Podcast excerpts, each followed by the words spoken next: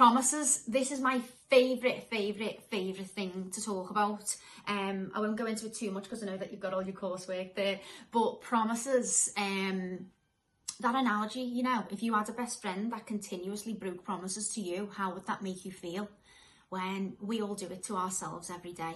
So this module is about getting clear now for you because sometimes we can end up feeling like shit and not knowing why and then feeling really down and lack of motivation and not understanding what why we feel like that or what changed our mood or what happened that day. Sometimes we can't explain it.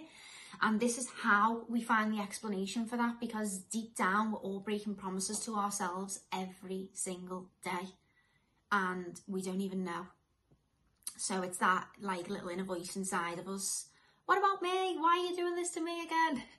you know, the inner child sort of thing that's being hurt inside us. So have a little look now of how you can make some promises to yourself and get some awareness around your promises.